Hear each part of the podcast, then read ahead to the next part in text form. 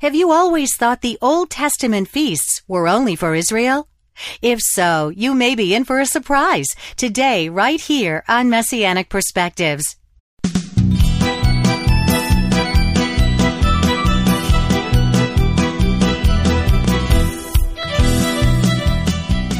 Shalom and welcome to Messianic Perspectives, a daily program where we look into the scriptures from a distinctive first-century Jewish point of view.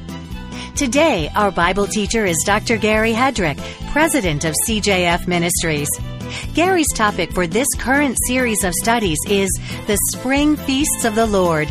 He's explaining how the 7 feasts in Leviticus 23 are not only significant in themselves, but also how they collectively form an exciting outline of God's prophetic plan leading up to the second coming. I'll be back at the close of the program with news about a special offer. And now, here's Gary. All right, thank you and welcome, listening friend, to another edition of Messianic Perspectives. It's good to have you with us today as we continue this study of the Spring Feasts. And for the past few programs, we've been talking about one common thread that runs throughout all of the feasts, and that is the theme of sacrifice and redemption, the idea that it costs something to neutralize sin. In other words, God cannot wink at sin. He cannot ignore it. He can't just say, don't worry about it. It's okay. I know you're doing the best you can. Because it's not okay. Something is dreadfully wrong with this old world. And everything that's wrong can be traced back to one act of disobedience by Adam and Eve. You say, Gary, do you really believe that story about the snake in the Garden of Eden? Do you really believe the whole human race descended from one man and one woman like the Bible says we did? Well, excuse me, but yes, that's exactly what I believe. And you know what? You might be surprised to learn that even modern scientists have found that when they trace our ancestry genetically, using computers to analyze our mitochondrial DNA and to extrapolate backward into the past to see where we came from, the computers give an answer the scientists didn't expect. They said we all share a common female ancestor who lived about 200,000 years ago. The molecular biologists who conducted this study back around 1990 or so even gave this common female ancestor a name. Guess what they called her? Eve. And yes, I know that study has been called into question by certain scientists who don't like their conclusions. Well, of course, anytime someone in the scientific community dares to stand up and say, hey, look at this, the Bible is true, naturally, he's going to have a lot of opposition. So these molecular biologists who discovered Eve back in the early 90s have taken a real beating in the scientific community. But now guess what has happened?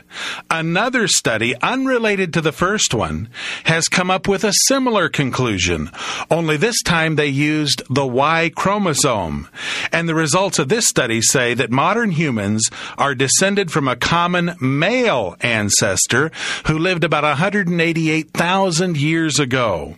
So isn't that interesting? Now we have a common female ancestor and a common male ancestor. The human race has a mother and a father. And I don't know about those long periods of time, 188,000 years ago, 200,000 years ago. I personally think Adam and Eve may have lived as recently as 10,000 years ago. I think these scientists make certain assumptions about rates of mutation that we might not agree with. But what's interesting is that you have two different studies, 10 years apart, one using the mitochondrial DNA, which is carried by the mother, and the other study using the Y chromosome, which is carried by the father. And they not only agree that all human beings can be traced back to one mother and one father, but they're also in agreement about when these two people lived. And by the way, remember they called the female ancestor Eve? Guess what they're calling this male ancestor? That's right, Adam. So when you say, Gary, do you really believe what the book of Genesis says? Yes, my answer is most definitely, absolutely. And listen, I don't believe it because some scientists have conducted DNA testing that indicates it may be true. I believe it because God said it. Those studies could be completely discredited tomorrow, and it would have no effect whatsoever on my faith in God's Word. The only reason I even mention these studies is to show you that the story in Genesis isn't as far-fetched as some people say it is. Every man, woman, and child who has ever lived on this planet is, in fact, a descendant of Adam and Eve. So when they sinned, it corrupted the whole gene pool. It affected all of us. That's why Romans 5:12 says, "Therefore, just as through one man's sin entered the world, and death through sin, and thus death spread to all men, because all have sinned." You see, we're not only sinners because of what we do, we are sinners because of what we are. In fact, we do what we do because of what we are. We are sinners, and we are born that way. That's why we need redemption, because what's broken in this world has to be fixed. But there's a price. It costs something to fix it. And the Bible says the whole thing started back in the Garden of Eden thousands of years ago. It says this sin nature has been passed down to us from Adam and Eve. But we never had the scientific understanding to know exactly how sin was transmitted from one generation to the next. But you know what? Now we do. Now we know. Because modern molecular biology and genetics have shown us that DNA is literally the building blocks of life. The blueprint for every single detail of who you are and what you are is in your DNA. A doctor friend of ours told us not long ago that there's a theory that says your whole life is mapped out in your DNA, including how long you will live and how you will die. And he also said no one knows for sure why we have to die. No one knows why our cells only replicate a certain number of times and then they stop. It's like they hit a brick wall. We get old and we die.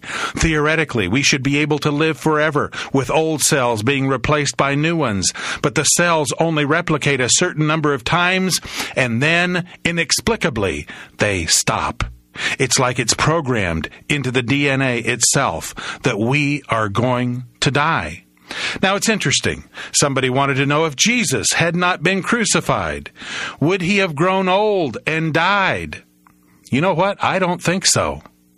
Yes, I know he was fully man. He took upon himself a body of flesh and blood, and he assumed human form. I understand that. But he did not inherit the sinful Adamic nature.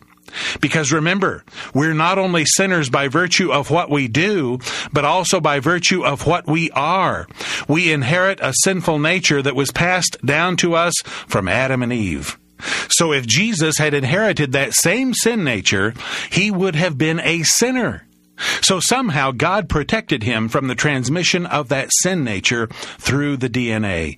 It probably had something to do with the virgin birth, even though I've heard Bible teachers try to explain it that way, and frankly, I think most of their explanations are pretty lame.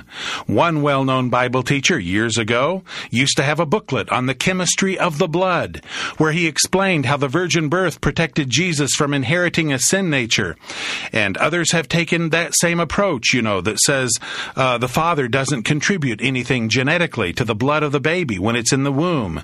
But we have talked with hematologists and medical doctors and geneticists who say that is just plain wrong. I don't think anyone understands exactly how it happened, because all the Bible tells us is that the Holy Spirit came upon Mary, and the power of the Most High, El Elyon, overshadowed her. And the angel told her, he said, "The Holy One who is born of you shall be called the Son of God." Not the Son of Mary, but the Son of God. So what happened, as far as we can tell, is that Jesus had perfect DNA, like what Adam would have had before the fall, before he was contaminated by sin. In fact, the Bible calls Yeshua, Jesus, the last Adam. 1 Corinthians 15:47, "The first man," or Adam, "was of the earth, made of dust. The second man," capital M, "is the Lord from heaven." So Jesus is the last Adam, or the second man. In his incarnation, he was like Adam was before the fall. And we know that before the fall, Adam would have lived forever if he had not sinned. In fact, they had to keep Adam away from the tree of life, because evidently the fruit of this tree had properties that might have artificially counteracted the effects of sin and enabled Adam to live forever, even in his state of sin, if you can imagine that. So that is what this is all about. As we make our way through these feasts, we find sacrifice after sacrifice after sacrifice. Every year in the temple, thousands of gallons of blood was shed, mainly the blood of sheep, goats, rams, and bulls. It was God's way of telling us that we need redemption.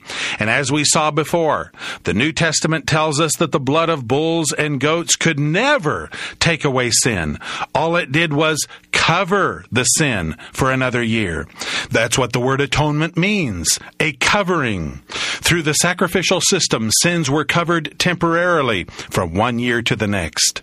But through our Messiah, Yeshua, Jesus, and his sacrifice on Calvary, our sins have been taken away permanently. And the Bible says in Psalm 103, verse 12, "As far as the east is from the west, so far has he removed our transgressions from us." Isn't that wonderful? Don't we have a wonderful God? And you see, the purpose of all of these sacrifices during the spring feasts was to point prophetically to the Lamb of God who would take away the sin of the world. You see, in everything God does, he wants the focus of our attention to be on his Son. That's why our mission in life is to know him and to make him known. Well, that's all of our time for today, so we'll pick it up here on the next broadcast. Until then, this is your friend, Gary Hedrick, saying, God bless you. Take care. Bye-bye. Thank you, Gary. And thank you, listening friend, for tuning in today. It's always good to have you with us, whether you're listening from home, at work, or in your car.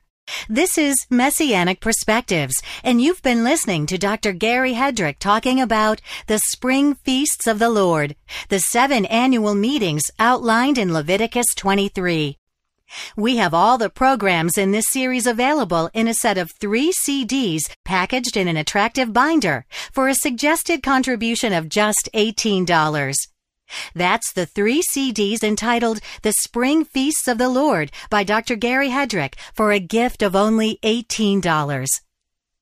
Just visit our secure online store at messianicspecialties.com to place your order. If you would prefer to order by mail, just address your request to Messianic Perspectives, P.O. Box 345, San Antonio, Texas, 78292. To order by phone, use our toll-free order line from the U.S. The number is 1-800-926-5397. Have you enjoyed this edition of Messianic Perspectives? Why not continue to learn about the Jewish roots of your Christian faith by inviting a speaker from CJF Ministries? Call our toll-free number, 1-800-926-5397. And we'll be happy to handle all of the details. And as always, when you're in touch with us, please mention the call letters of this station. If you're listening to our webcast or podcast, we need to know that too. I'm Liz Aiello. Join us next time, won't you, as Dr. Gary Hedrick continues our series of studies on the Spring Feasts of the Lord, right here on Messianic Perspectives.